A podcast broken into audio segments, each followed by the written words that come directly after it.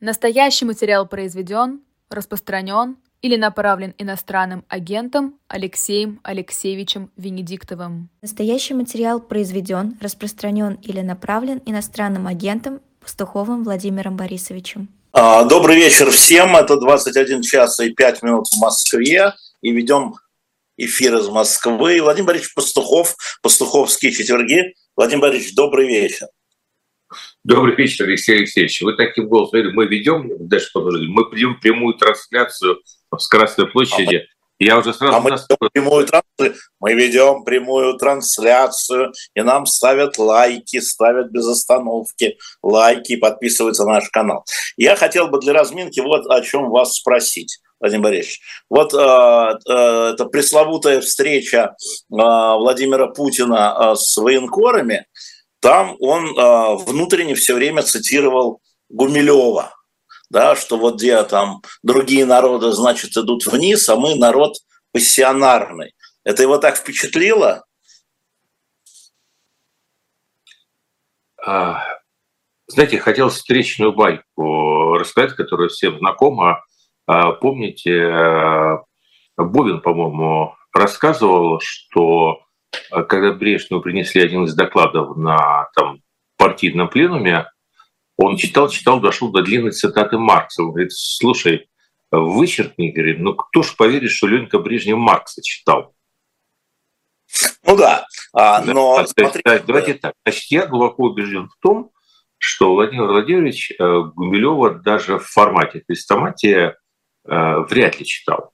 Ну, честно. Ну, угу. или тогда у меня э, больше возникает вопросов, действительно, кто руководит а, а, военными и прочими действиями, потому что все-таки а, для чтения Гумилева требуется огромное количество времени. Он такой автор непростой, честно говоря, мне сквозь него продираться, при том, что у меня времени все-таки никакой президента ядерной державы, ну, очень тяжело. Сказать, что я его понял своим 60 годам, ну так да, но нет – Э, сказать, что у него легкий язык, э, ну, то, что я бы не сказал. То есть сказать, что... Я думаю, что, в общем, э, Гумилева читали, ну, Ковальчуки, безусловно, возможно, детстве. А, ну, еще пару, как бы, ну, это, конечно, в стиле, пожалуй, Вайна, потому что все-таки увлечение Вернадским, правда, другим, но близко – то есть я думаю, что это как в известном анекдоте э, про два в обратную сторону. Говорит, э, вам нравится, говорит, Битл, Мойша? Говорит, нет. А говорит, а вы его слушали? Нет, ну мне Хайм напел. То есть, да, ну ему кто-то напел, конечно, и какие-то цитаты, они легли ему в душу. Почему? Потому что ему так хочется. Ему хочется верить, что все идут вниз, а он идет вверх. И тут хорошая цитата. Есть Гумилев, можно сослаться. Но, понимаете, а, я и с Гумилевым-то очень сильно готов поспорить. Ну, очень сильно. А уж приложение этой цитаты к сегодняшней действительности вообще очень много вопросов. Ну, смотрите, Владимир Борисович, есть же совсем интересное совпадение, прям противоположное. Вот Владимир Путин э, там как бы имел в виду Гумилева, как говорил мой маленький мальчик, когда был маленький, вот на столе стояла книга, он говорил «Лев Гумилев». Читал он так. Так вот, а, значит, какие-то... А, Европа, значит, идет вниз, а мы идем вверх, а, значит, российская нация сохраняет западноевропейские ценности. Да? И одновременно с этим я читаю Бориса Акунина, который прям противоположный взгляд. Он говорит, что нынешняя Россия – это осколок Золотой Орды, и, скорее всего, туда, в смысле в азиатчину, она и будет отброшена. Такое, э, как бы прямо противоположное, но совпадающее во многом, как вам кажется. После всего Россия вернется в естественное состояние осколка азиатской э, огромной державы, вассалитет. А, ну, вы мне сейчас очень сильно помогли. Я, наконец, нашел свое место в мире литературы. А, я понял, что я нахожусь строго между Гумилевым и Акуниным. Отлично. Ради а, этого программа. Да, то есть а теперь, что касается а, падать, причем в обе стороны. Значит, падение в обе стороны. Если не ошибаюсь, э, Довлатову принадлежит замечательная фаза, что а, доллар забрался на такую недосягаемую высоту, что с тех пор бесконечно только падает, понимаете, никак не может упасть. А, это может сказать в целом о Европе, то есть э, начиная с, в принципе, переломного 19-20 век, с тех пор, как появился на свет Шпенглер со своим закатом Европы, Европа непременно падает.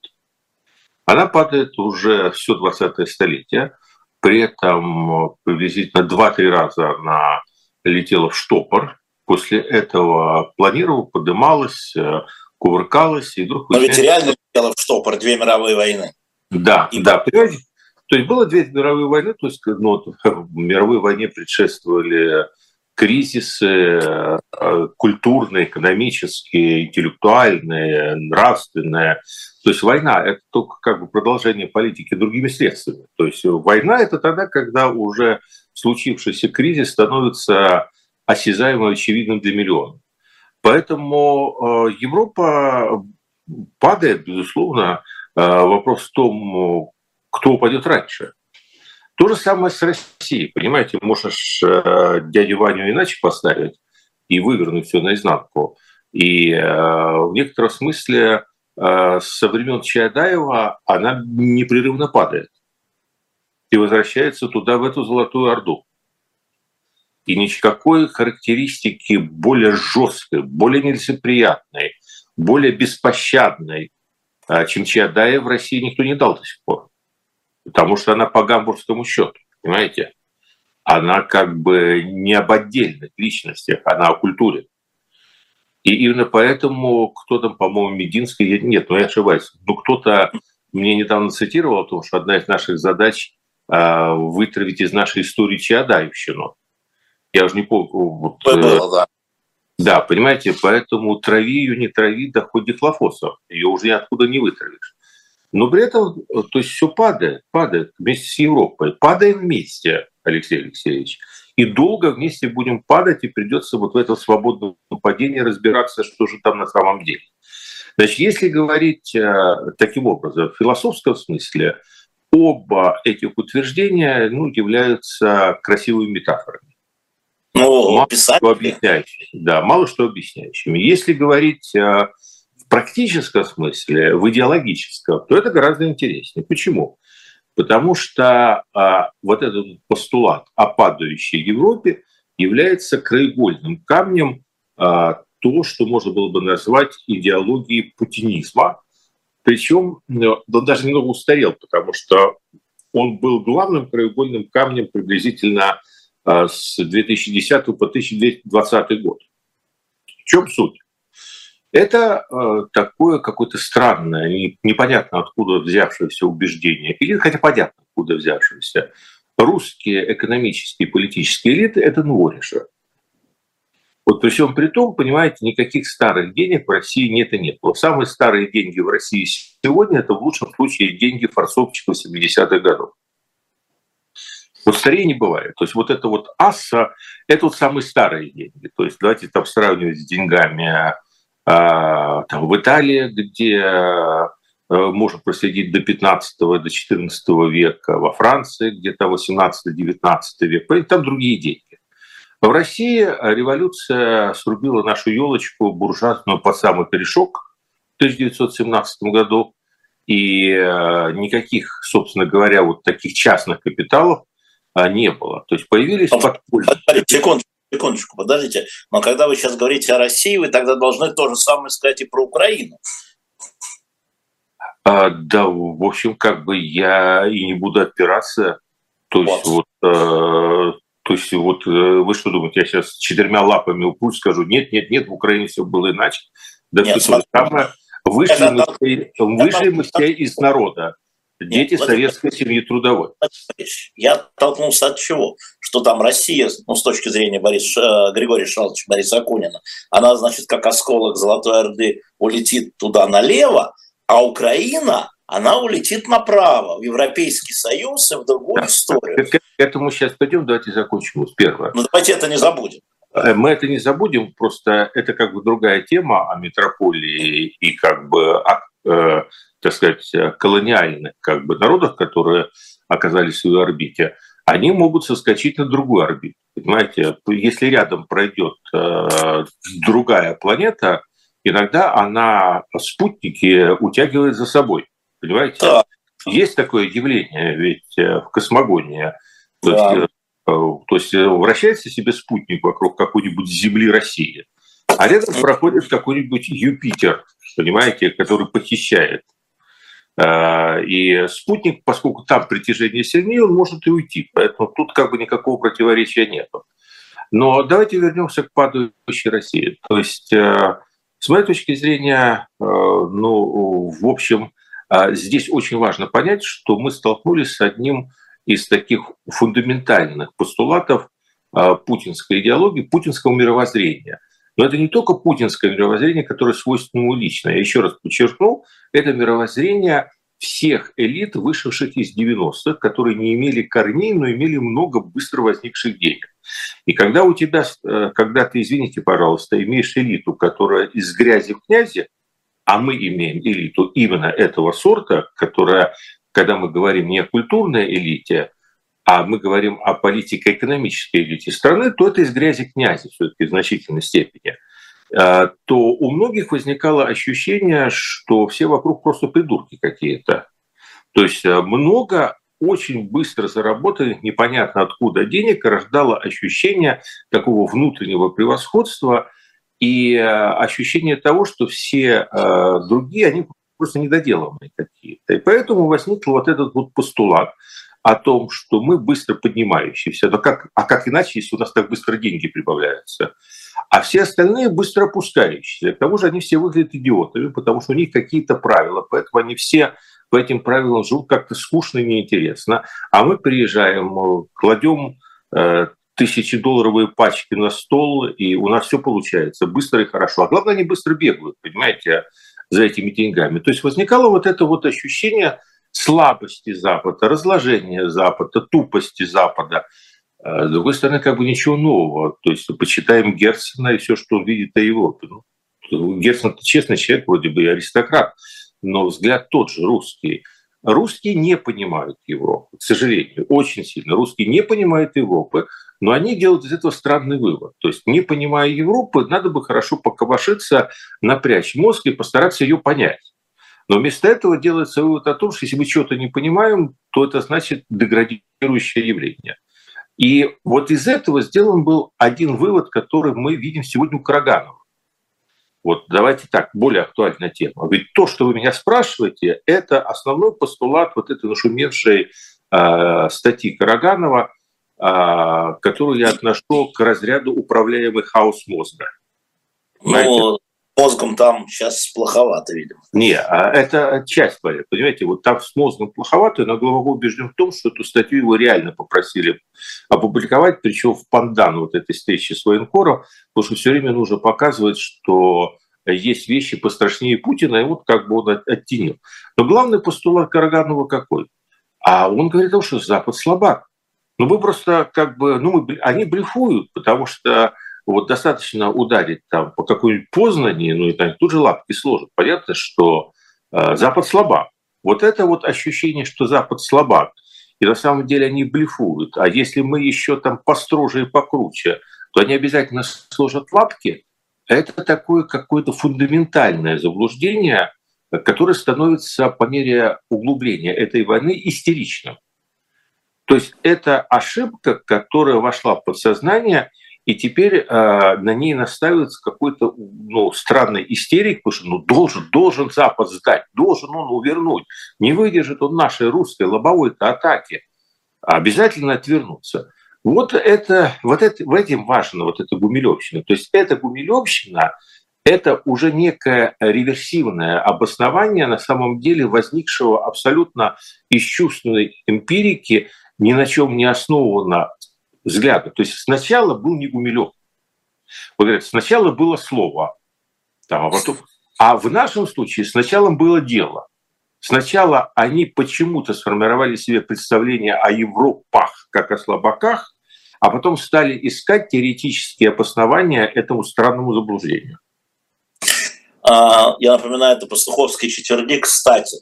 прямо сейчас на shop.diletant.media у нас стоит книга Гумилева, вернее, три книги в одном томе, его основные труды а, и главный его труд от а, Руси к России. Так что заходите и покупайте на shop.diletant.media. И рядом же стоит последняя книга Бориса Акунина «Яма».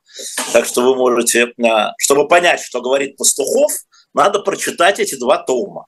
Вот просто так, после одного стакана мы это не поймем. А вот прочитав эти два тома, может быть, поместив Пастухова между Акуниным и Гумилевым, оно как бы будет понятно. Непонятно другое, пока люди заходят на shop.diletant.media, а непонятно другое, Владимир Борисович, в вашей конструкции.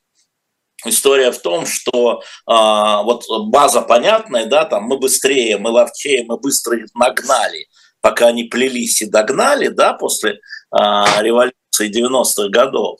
А, ну хорошо, но сейчас мы столкнулись, ну а, если еще не физически с армиями, то с экономикой.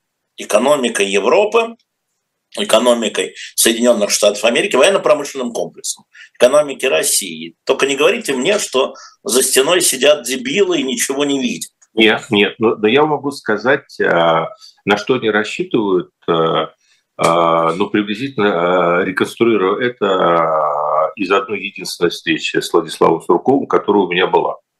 Так, о, а, пошло, пошло покаяние. Давай, не, не, не, так, дружок Суркова. Слушай, нет, ну, я его один раз не видел, он не глупый человек.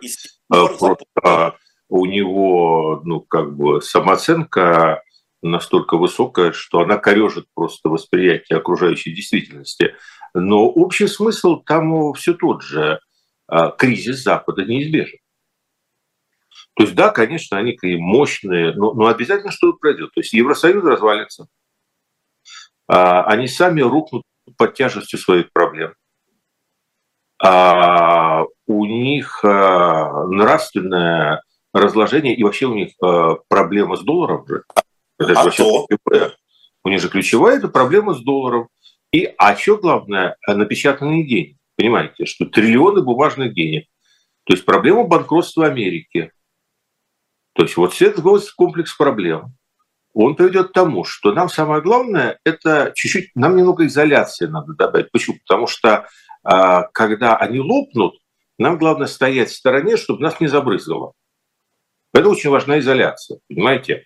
Угу. А, потому что если мы будем с ними связаны, у Путина, кстати, везде прослеживалось, вот во времена их реальной дружбы с Турковым, везде прослеживалось, что мы не можем себя, вот как хорошо, что мы там типа вот в 2008 году были немного там изолированы и хорошо подготовились. Спасибо опять-таки Кудрину, потому Кудрин у него как золотой телец, он такой э, талисман успеха, потому что Кудрин создал тогда подушку безопасности, и в 2008 не исключилось того, что был 1998. А 1998 года они все боятся, это у них э, посттравматический синдром такой мощный отложился.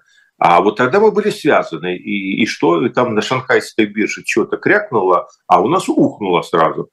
А потом вот в 2008 году мы уже немного изолированы были и сидели на маленьком таком своем мешочке денег. И у нас все хорошо прошло. То есть не очень хорошо прошло на самом-то деле. А ну, да. Политически есть э, такая очень хорошая работа э, Пола Чести, профессора Оксфордского университета, который а, доказывает, что вот этот вот бунт рассерженных горожан – это эхо финансового кризиса 2007-2008 года а, в Европах. А это очень интересная логическая связь. Почему? Потому что ну, небольшое это колебание там прошло, и офисы позакрывались, и западные компании сильно подсократили э, белых воротничков в Москве, Питере и других центрах. И вот получается писал, что э, люди все время думали, что вообще ставка на Путина – это вот такая ставка на зеро, что вообще ничего больше не будет. И вдруг этот кризис показал, что государство вовсе не всегда может их так защитить, и они занервничали тогда. А поэтому вот изоляция, она нужна, поэтому они лопнут, а когда они лопнут, вот тут, ну дальше по анекдоту выйдем мы все в белом. Не вышло вышли. А, мы, мы, вышли, мы вышли все в хаке, понимаете? Но посмотрите, заметьте, что вот э, и сегодня на, Пите, на Питерском форуме, и до того а, и в моих частных разговорах с теми людьми, которые сегодня на Питерском форуме, разговор один. Мы сами удивляемся, что наша экономика оказалась такой эластичной, что вопреки ожиданиям их, но и нас, у нас не ухнуло, не крякнуло. Да, удар за ударом, но мы растянули, да, растягиваем, эластично. Смотрите, э, это очень интересно. То есть, во-первых, э, будучи людьми честными, вот я лично готов, не знаю, как будет признать, что мы действительно сами удивляемся. И действительно, в целом, оценки, которые давались э, в марте-апреле прошлого года, у меня не были такими брутальными. Я не говорил, что завтра это все полетит в тартарары. Но я, в общем, считал, что последствия Э, изоляции э, начнут сказываться приблизительно к концу года, началу следующего года, то есть ну, декабрь 22 считайте, февраль 23 Мы находимся сейчас в июне 23 года, и мы понимаем, что в общем и целом экономика чувствует себя неплохо. Поэтому надо признать, что мы допустили какие-то ошибки – и какие-то возможности адаптивности режима и экономики мы выпустили из вида, и сейчас э, вместо того, чтобы удивляться, надо посмотреть, что именно мы упустили. Я могу это перечислить. Первое. А мы упустили емкость индийского, китайского, турецкого рынка. Ну как это может быть? Слушайте, ну все же считают, конечно, все. А нет, ну, понимают. ну вот я говорю мы. Мы это вот те, кто считал, что не адаптируется. То есть мы. А, ну все, ну хорошо, давайте я. Я буду говорить про себя. И, То есть все-таки. Пастачка играете, нет. Нет, нет, нет, нет, реально я, э, в общем, не думал, что так быстро удастся перенацелить нефтяные потоки Раз. Второе, чего мы не доучли? Мы не доучли жадность э, а, международного бизнеса. А давайте э, назовем вещи ну, своими. Подождите, как там Владимир, э, Владимир Борисович, как там Владимир Ильич говорил, что еще да. веревку с тобой принесет и намылит ее буржуа. Да, и да, да, да, и как про норму прибыли. Вот мы можем, можем упрощаем э, сейчас э, дистанцию, сократим Ленина и Маркса, просто вернемся к статистике. 80% западных компаний сохранили бизнес в Российской Федерации. Да ладно. Вы... Слушайте, я эту цифру вычитал в вашем телеграм-канале месяца два назад. Так что давайте, она является совершенно официальной. 80% бизнеса не ушло. То есть мы читаем очень громкие заявления вот топов, понимаете, топов и то. Теперь дальше. Как уходят топы? Я вам расскажу, как уходят топы. В основном Путин не врет. Вот в этом вопросе он не врет. А идет очень сложный процесс торга, как бы так уйти, чтобы остаться. Есть политическое давление, не правительств, а общественное мнение. И в этом как бы особенность того, что Европа демократическая. То есть есть общественное мнение, которое сегодня пока доминантно, ну, при всех других миноритарных течениях, является а, проукраинским и антироссийским, и выступает против России и называет агрессию агрессии, а ну, и все остальное по именам. Угу. Поэтому идет давление на топовые компании, которые на виду, с целью прекращения бизнеса в России. Ну, плюс есть еще и санкционные какие-то вещи, то есть кто-то занимается а, бизнесом, по которому санкции бьют, кто-то занимается бизнесом, по которому санкции не бьют, например, по фармацевтике не бьют, и никто и не чешется. То есть все продолжают работать. По пищевой индустрии не бьет, ну, в общем, она в основном продолжает работать, но кому-то приходится уйти. А в этой ситуации о чем идет речь? А, в принципе, в основном идут сделки по продаже менеджменту другим группам. Ищутся партнеры, готовые, условно говоря, получить, во-первых, а, а, бизнес с серьезным дисконтом, угу очень серьезным дисконтом. При этом, ну, как бы закладывается какая-то норма прибыли там на три года, ну и как бы она как бы там учитывается. То есть так, чтобы дальше закладываются условия, при котором, если все нормализуется, через три года а, есть опцион обратного выкупа там типа за один доллар. Да, это я знаю. Но это не обход санкций. Это не обход санкций, это абсолютно законно. Это пока не обход санкций. Это только было, это было два. То есть да. пока мы говорим о абсолютно легальных вещах, о том, что оказалось, э, мир действительно многополярен, Америка может в нем многое, но отнюдь не все, и это реальность. Второе, э, вот та часть, которая не американская, она как раз готова рассматривать этот конфликт между Россией и Украиной как еще один кровавый конфликт на этой большой и очень как бы несчастной планете, в которой на самом деле все время идут конфликты покруче и поклеще, чем российско-украинские, но поскольку они не находятся в Старой Европе, всем на это наплевать. То есть есть канонический пример, а, который приводит мой сын, это война в Йемене, которая продолжается уже там чуть не десятилетия, где гибнут сотни тысяч людей, где только от искусственно созданного голода а, причем союзниками Америки погибает там 130 тысяч где-то человек, женщин и детей, и это никого давно не колышет. А до этого была Ирано-Иракская война, которая длилась, бог знает сколько, и по миллиону погибших там с обеих сторон. 10 лет, по-моему, нашла, и, в общем, как бы небо не опустилось на землю. Сирийская да, то есть э, здесь э, мы, э, конечно, это еще раз доказывает, что мы сами тоже являемся все-таки европейцами, потому что мы европоцентричны. Нам все время кажется, что все, что происходит с нами и около нас, это значит главное. Все, что происходит там сбоку, это не главное. Для людей, которые живут сбоку, это все выглядит совершенно иначе. Поэтому для этих стран это некий конфликт, они все понимают, но, собственно говоря, их единственный морально-нравственный императив – это как на этом погреть руки. Вот что оказалось. То есть это мы сказали. Раз. Второе – это то, что сами западные компании вполне в пределах а, легальных норм а, на самом деле а, никакого мощного такого потока нравственного о том, что драх from Russia нету, потому что бизнес, в общем, остается. И третий фактор, третий фактор до последнего момента, и вот когда это произойдет, и когда Дугин добьется своего, тут-то, конечно, сбудутся все мои предсказания, а, в принципе, а, режим держится не на Шойгу, не на Герасимове, не на Пригожине.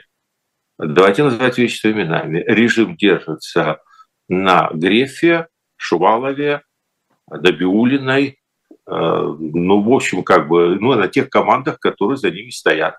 Потому что оказалось, что да, за 90-е годы, нулевые, это время не прошло даром. В России возникли, а, тем не менее, рыночные институты, возникли а, большие, довольно мощные команды западно, как это не противно, ну как это противно, но западно образованных менеджеров, обученных на Западе, научившихся работать в западных компаниях, изучивших технологии работать на рынке.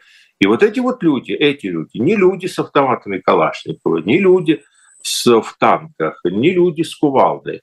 Эти люди сумели обеспечить макроэкономическую стабильность и наладить вот те самые, я называю их выносы. То есть вот эти вот выносы, то есть переориентировать а, экономику, которая в общем и целом остается в рыночных параметрах, на угу. работу на изолированных рынках. Это вот третий фактор. И только четвертый фактор – это, конечно, ну, наша, как говорится, русская смекалка, вот это умение криминализировать все, что можно криминализировать, обходы санкций, ну, продукция двойного назначения, э, помощь э, ну, под, в той или иной степени пока э, братьев по Евразийскому этому экономическому союзу, ну, тут, конечно, да, то есть очень многие вещи. Но это больше, с своей точки зрения, способствовало не макроэкономической выживаемости, а тому, что, конечно, вот через это идет а, левый поток а, всех всего того высокотехнологического оборудования, которое необходимо для поддержания военной промышленности. Смотрите, вот. Владимир, да, да. понятно. Смотрите, Владимир Ильич, вы сказали одну вещь, я хотел бы к ней вернуться, про планеты, про колониальность, про Юпитер и так далее. А многие пропустили, не знаю, увидели ли вы такую э, дивную историю. Сегодня в Москве президент Алжира разговаривал с Путиным. Но дело не в этом визите. Дело в том, что накануне приезда в Москву он восстановил третий куплет гимна Алжира, который бросает вызов Франции, своей колонии. Вот прошло уже, прости господи, 60 лет с момента а, независимости Алжира. Вот уже, казалось бы, отдельная страна, довольно влиятельная и значительная. Я же сравниваю ту войну, которая идет сейчас с Украиной, с Алжирской войной. Я всегда говорю, смотрите туда, как там было и чем кончилось. И вдруг по прошествии 60 лет такой мощный выпад, не спровоцированный, скажу я, против своей метрополии. То есть это все бесконечная история, да? А, во-первых, это действительно бесконечная история, и вот эти вот раны исторической памяти, они заживают не столетиями, а тысячелетиями, поэтому как бы... А, а, понимаете как? А, вот а, тут надо все время вернуться к моей излюбленной теме а, варварства и мыслящего тростника.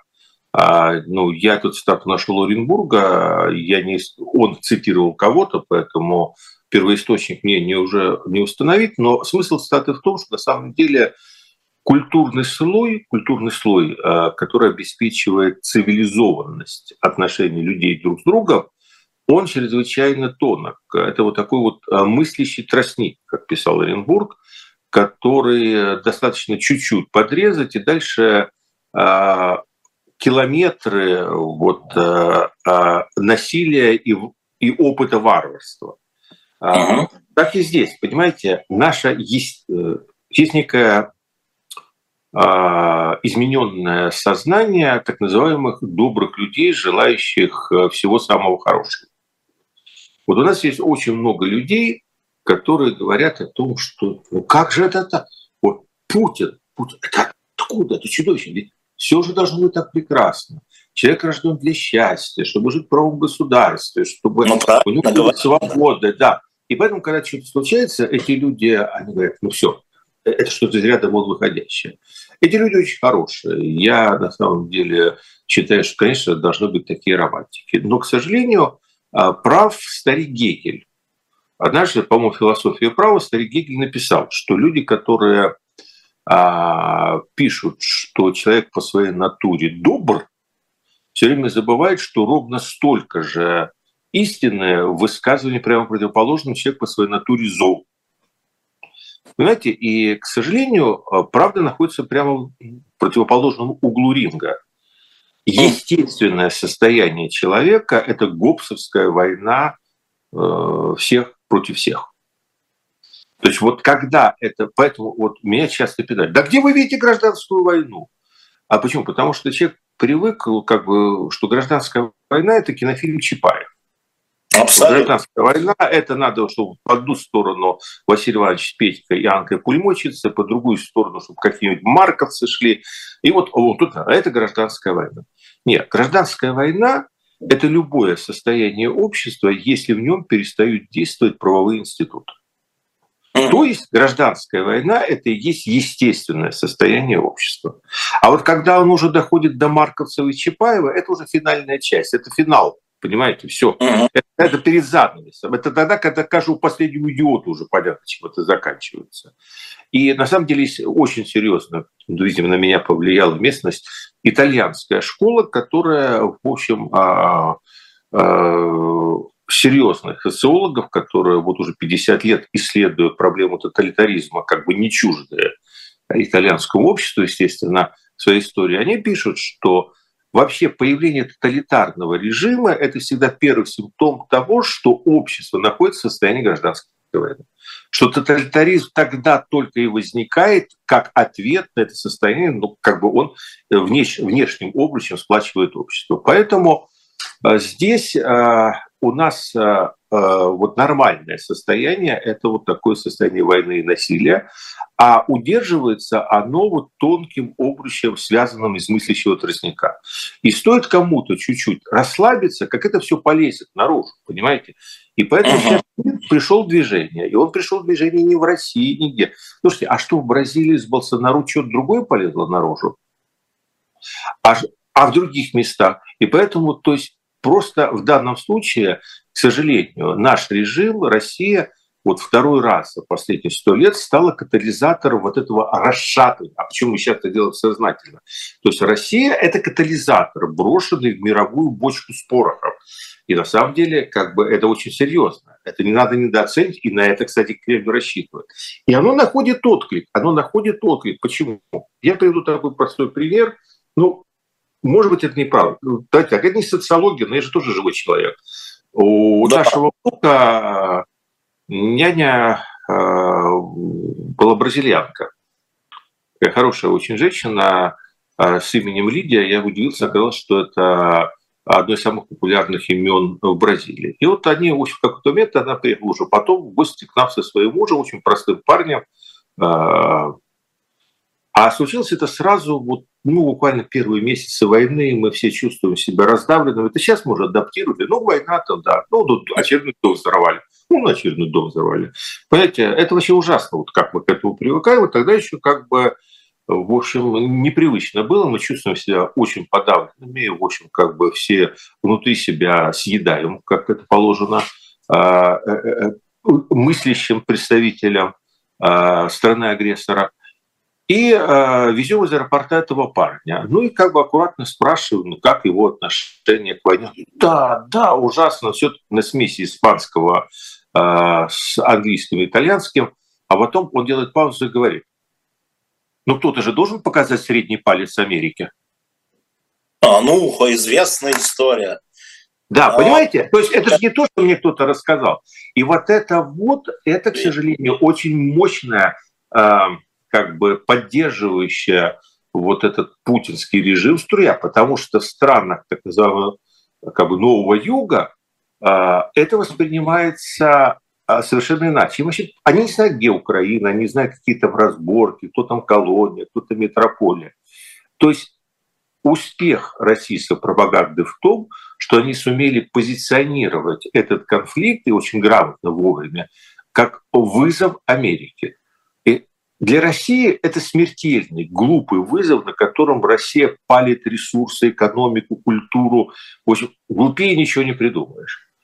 Но остальные смотрят на это как на бой гладиаторов на ринге.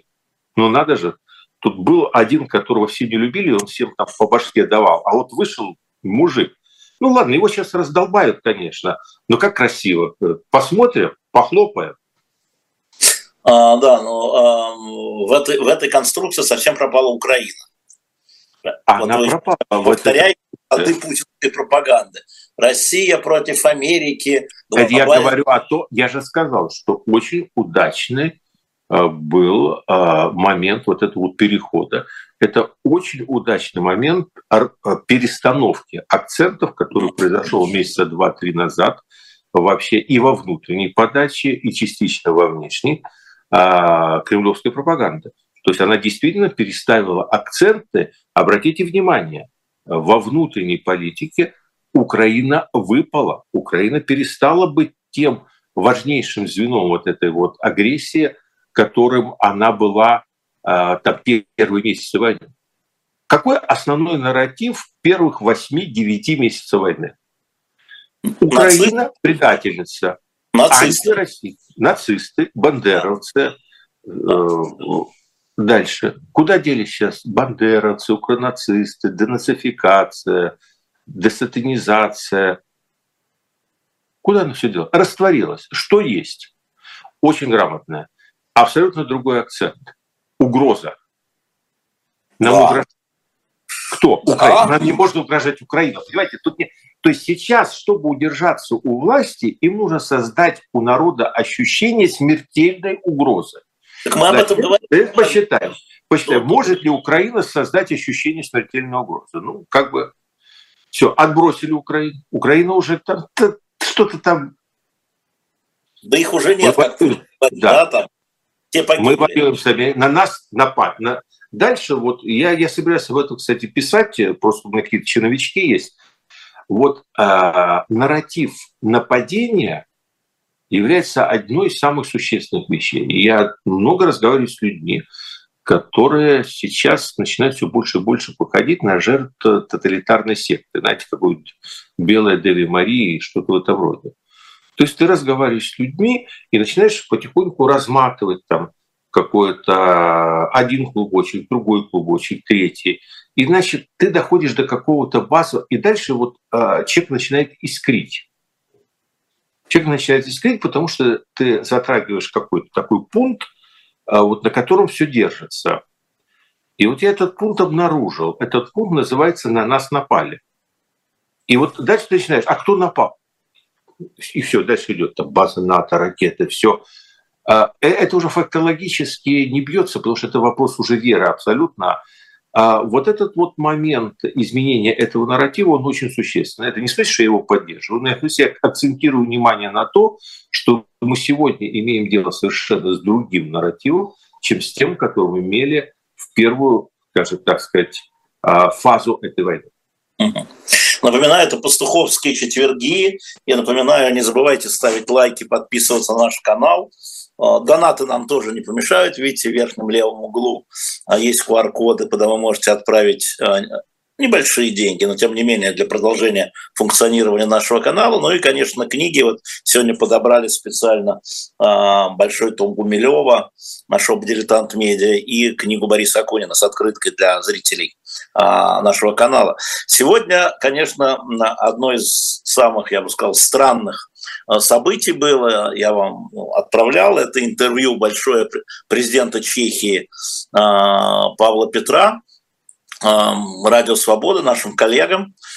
И там вот отрывок, который сейчас активно обсуждается в соцсетях, президент Чехии, страны Европейского Союза, говорит, да, за всеми русскими, которые в Европе, спецслужбы должны следить внимательно. Но здесь, наверное, трудно возразить. Это работа спецслужбы, а что им еще делать? Они должны следить всюду, в Монако, в Чехии, в Америке, в Италии, вот, наверное, за вами, а, за мной в Москве. Но он говорил про Европу, потому что вот это цена войны. Но дальше он приводит примеры, а он человек очень образованный. И а вот смотрите, в Соединенных Штатах Америки, когда была война, всех японцев, значит, поставили под сильное наблюдение. Ну, я бы сказал, тут и сел старик, потому что в Америке японцев, американских граждан в том числе, их просто заключили в концентрационные лагеря. Они были интернированы, 120 тысяч человек, все.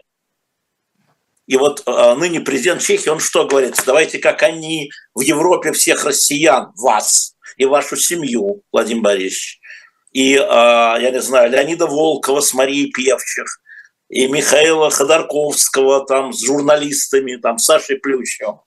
Вот что у них в голове? А это человек образованный, военная академия, туда-сюда. Вы знаете, я больше всего э, люблю э, э, людей с поздним зажиганием. Вот не прошло и полтора года, как русские интеллигенты озаботились тем, что их таки могут интернировать в условиях войны. В Европе. В Европе.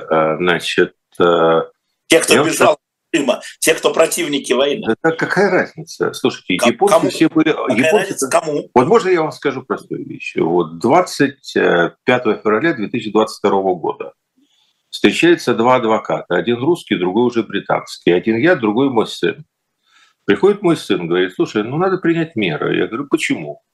Он мне говорит, ты знаешь, говорит, ну в годы войны э, говорит, 2 миллиона японцев интернировали, из них как бы 70% были американскими гражданами, а потом это признали преступлением, э, и оставшимся выплатили, конечно, по 200 тысяч в 98 там где-то году. Я в цифрах могу сейчас путаться, но нам 20 это поможет. Да, понимаете? Поэтому что сейчас все засуетились через год? Это была первая мысль, которая приходит нормальный адвокатский мозг. Подумали, какие меры принять, как грозит, не грозит. Ну, потом успокоились, понимаете. А тут какой вопрос? А, у меня был замечательный я не могу сказать, что он был другом, но как бы а, мы были очень хорошие отношения, к нему относился. А, был такой бизнесмен а, Игорь Федорович Рудинский, один из удивительных людей своего времени, очень интеллигентный человек. И я к нему однажды пришел, был какой-то очередной варварский, обирательский, собирательский закон, и все собирались отрасль лоббировать э, за его отмену. Я его спрашиваю, Игорь Федорович, а вы будете как бы против этого закона выступать? Он говорит, нет. А я говорю, а почему он же ну, грабительский, вы потеряете много? Он говорит, понимаешь, говорит Володя, я к этому как отношусь? Что если он грабительский по отношению ко всем, ну, значит, это судьба. Вот если кто-то издал закон, что вот мне лично, Игорю Феликсовичу, вот будет плохо, а всех остальным хорошо, я бы, конечно, восстал в первую очередь. Но так как все ну, то есть вот реально, давайте э, вот без этого хайпа. Идет война. Нет, секундочку, это расизм чистой воды. Нет, вот, это меры, за, того, это меры, нет, нет, нет, это расизмом, потому нет. что не по вашей что, деятельности, что? не по вашим взглядам, Слушайте, не по вашим тут... поступкам, вот, по вашим... Алексей, Алексей, Алексей, только за принадлежность. Но мы же только что разбирали э, людей, которые верят во все хорошее. Какой расизм? Идет война. Слушайте, вы знаете, первая книга более-менее о войне, которую я сознательно прочитал, найдя ее у мамы в библиотеке, Психи волнуют. Была, была стоп, стоп. хватит, хватит. Я что-то пропустил. Вы сказали, это новость для меня. Алексей воюют с Россией. Алексей, Алексей Алексеевич, вы, вы опять делаете ошибку. Эта ошибка пытается в том, что вы меня пытаетесь заболтать. Э, вы даже, вот это вы даже Зеленскому бы не удалось. А я хочу, чтобы наши зрители увидели, что вы боитесь ответить на мой вопрос. Я Честь не боюсь. Я вам отвечаю, это не расизм, а абсолютно нормальное явление во время войны. Я вам ответил вопрос, Чехия не а вам что не устраивает. Чехия это не абсолютно... воюет с Россией. Чехия не участник войны. Они да. это говорят. Э, Россия воюет со всей Европой. Прочитайте все заявления Владимира Владимировича Путина, э, Лаврову, уже забыл прямо, Сергей Чехов не интервьюировал. Ну, да, но не кажи. Слушайте, да. а, все прекрасно понимают, что цель и направленность этой войны – это изменение миропорядка. И прежде всего это изменение отношений России с Западом, включая Старый и Новый Свет. И все прекрасно понимают, что Украина – это был тот мозоль, на который Путин хотел наступить, чтобы Запад понял, как его больно. И все прекрасно воспринимают эту войну такой, какой она на самом деле есть. Эта война, по сути, холодная фаза Третьей мировой войны. Она давно идет. И что? Идет пока в такой форме. Поэтому люди, в принципе, имеют право защищать. Э, вот тут я буду уже совсем чудовищем в ваших глазах. Понимаете, в конституционном праве была есть и никем не отвергнута концепция Карла Шмидта о, о чрезвычайной ситуации, во время которой конституционные нормы перестают действовать. Да, ею злоупотребил один человек, которого звали Адольф, и поэтому да. каждый год э, в Германии вводился закон о продлении чрезвычайной ситуации. Да что еще раз, кстати, доказывает о правовой предрасположенности немцев, в отличие от русских, которые начхали на Конституцию, не вводя никаких законов, а просто по понятиям. Но, тем не менее, саму эту идею никто не опроверг, она находится в основе идеи науки конституционного права, о том, что все эти законы работают ровно до того, пока не возникает угроза национальной безопасности, никакого изобретения Путина в этом нет. Этот вопрос всегда мер, пропорций и так далее. Сегодня да, мы имеем дело, мы имеем дело признал, этот, признал эти действия антиконституционными, расистскими. Кто Еще признал? Раз, Кто признал? Верховный суд США. Верховный суд США дважды. Да, да, 60 лет спустя. Да, но признал, что это да, было Россия. Да, да, а э, этот э, он, указ был он, отменен он, через два года в военное время, в 1944 году. 44, да, время потому, потому что уже, э, да, лес рубят, щепки летят, слушайте. А, щепки летят. Это, да. Щепки Слушайте, летят. Только вы станете щепкой, потому что вы в Европе. А это я, вас правят. Я, я, я не так ценю свою несчастную жизнь и благополучие. Слушайте, когда а, русский мир, а я могу стать это счастьем. Да, конечно, я буду стараться ею не стать. Но, знаете, слушайте, идет огромный поток. Слушайте, мы не понимаем, что, что мы обсуждаем. Слушайте, рушатся миры, рушатся жизни сотен людей. Мы на самом деле находимся в самом начале конфликта, для которого я, как теоретик, не вижу пока никакого хорошего выхода. Понимаете, все выходы, которые я вижу, скорее похожи на входы. И мы сейчас обсуждаем о том, что щепки какие-то летят, какой-то расизм. Какие-то щепки. Бамба в Государственную Думу при Путине. Это вот они говорят, щепки летят. А я даже это возглавить готов. принимают, чтобы щепки летели. А, я возглавить готов. Я эту Думу выверну наизнанку так, что мало не покажется. Они меня да. оттуда тут же выгонят. Понимаете, я как чернота, понимаете, Верен. как записаться для того, чтобы всех перестрелять и тут же выписаться. А, поэтому давайте так. Вот я еще хочу вот по поводу этого заявления президента Чехии сказать ну, какие-то простые вещи. Вот очень много хайпа из ничего. Во-первых, он сказал там простую вещь, он приплел там этих японцев не от большого ума, но это не значит, что все президенты должны иметь большой ум. Хотелось а, бы, Да, по, хотелось бы, да, ну как-то, да. Вот, поговорите об этом с Борисом Джонсоном, который ушел в отставку. А, по, поэтому давайте начнем с первого. Что он сказал, собственно говоря? Он сказал немного иначе, чем вы процитировали. Он сказал, что в условиях военного времени для контроля над русскими должен быть более пристальный, чем над всеми остальными. Я тут с ним категорически как раз не согласен. Вот вы в одном не согласны, а я в другом. А я вообще считаю, что контроль над русскими в Европе должен быть в любом случае пристальный, в условиях военного времени, не в условиях военного времени. А мы же куда не приедем, пропал дом, понимаете? Как говорил один мой старший товарищ, которого не хочу цитировать, чтобы не дискредитировать его собой, но по сути-то он прав. Русский мозг криминален. Понимаете, так. мы приезжаем в какой-нибудь кондоминиум. Люди как люди живут, мучаются. Плохие сантехники, плохие консьержи. Мы приходим, даем полтинничек. И консьерж начинает работать, но только на нас. А дальше через два месяца вдруг весь дом выясняет, что уже без этого полтинничка вообще не работает. Что это значит? Русские поселились. Понимаете? То есть, э, в принципе, мы заслуживаем пристального к себе внимания, потому что мы со своим тульским самоваром едем в любой парижский э, пятизвездочный отель. И мы этот пятизвездочный отель в три месяца ухайдакаем до нашей ночлежки. Я с этой частью не спорил. Я говорю, да, что вот, прекрасно. Дальше, Дальше, значит, в условиях войны, да, в условиях войны, безусловно, мы все виновные, невиновные, э, по происхождению. Слушайте, ну кто немцы там... Поволжья, немцы по да, татары, все, все будем... Все были выселены, это война. Знаете, мы армяне. никак не можем понять. Да, все, слушайте... Ну, во время войны мы, что там обижаться на Сталина да, это было? Все мы будем нести. обижаться было. Война – это многополярная трагедия для всех. Да. К сожалению, понимаете, а, надо было, извините, чтобы этого ничего не было, надо было в зародыше удушить. Не получилось, терпя. Владимир Борисович, тогда Сталин, выселяя народа, был прав. Была mm. Народ Сталин был... был абсолютно неправ, и эти будут а, неправы. Это вы сейчас сказали, это вы сказали. Я, я, я, сказал, я сказал, что это первое. Есть большая разница, опять, что сказал президент Чехии.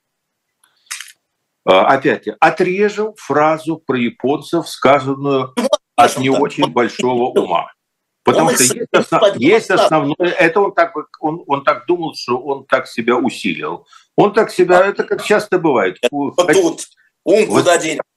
Слушай, ну че, чехи же славяне, чехи же славяне. Значит, у них закон Черномырдина на них тоже распространяется. Хотел сказать какую-то, а как всегда. Понимаете, поэтому он сказал главное, что да, русские в Европе требуют более пристального внимания ограничений. Какого рода это ограничения? Понимаете, ну, разного бывает. То есть э, э, некоторые ограничения, они объективно необходимы. А как Европа может вообще вот в этом потоке отличить, э, собственно, политических беженцев, собственно, беженцев, которые просто дезертируют из армии, но на самом деле... Понимаете, у нас же как интересно народ устроен. Вот он, он в армии служить не хочет, а зиговать будет по полной программе с утра до вечера. А вот что с этим делать? Понимаете, с этим беженцем, который зигует и при этом как бы одновременно дезертирует со свободной совестью. Вот, вот и все. Вот проблема. Как раз, это как раз индивидуальная ответственность, а он говорит по паспорту, по происхождению. А он, он не, знает, не говорит про индивидуальную ответственность, он всем. Всем. А, он Те, не кто знает, бегует. Да, ну, Потом Гудковых я... пусть, он за Гудковых а, пусть а, а, Да, за вопрос следующий. У нас нет другого пути, как терпеть и объяснять, и бороться за свои права. Это вам надо терпеть. Я-то в Москве. Так вот, дорогие зрители, если вам понравилось... Это, это временно. Мы вас ждем. Ну, я понимаю. А вот, дорогие зрители, если вам понравилось то, что сказал Пастухов, поставьте лайк.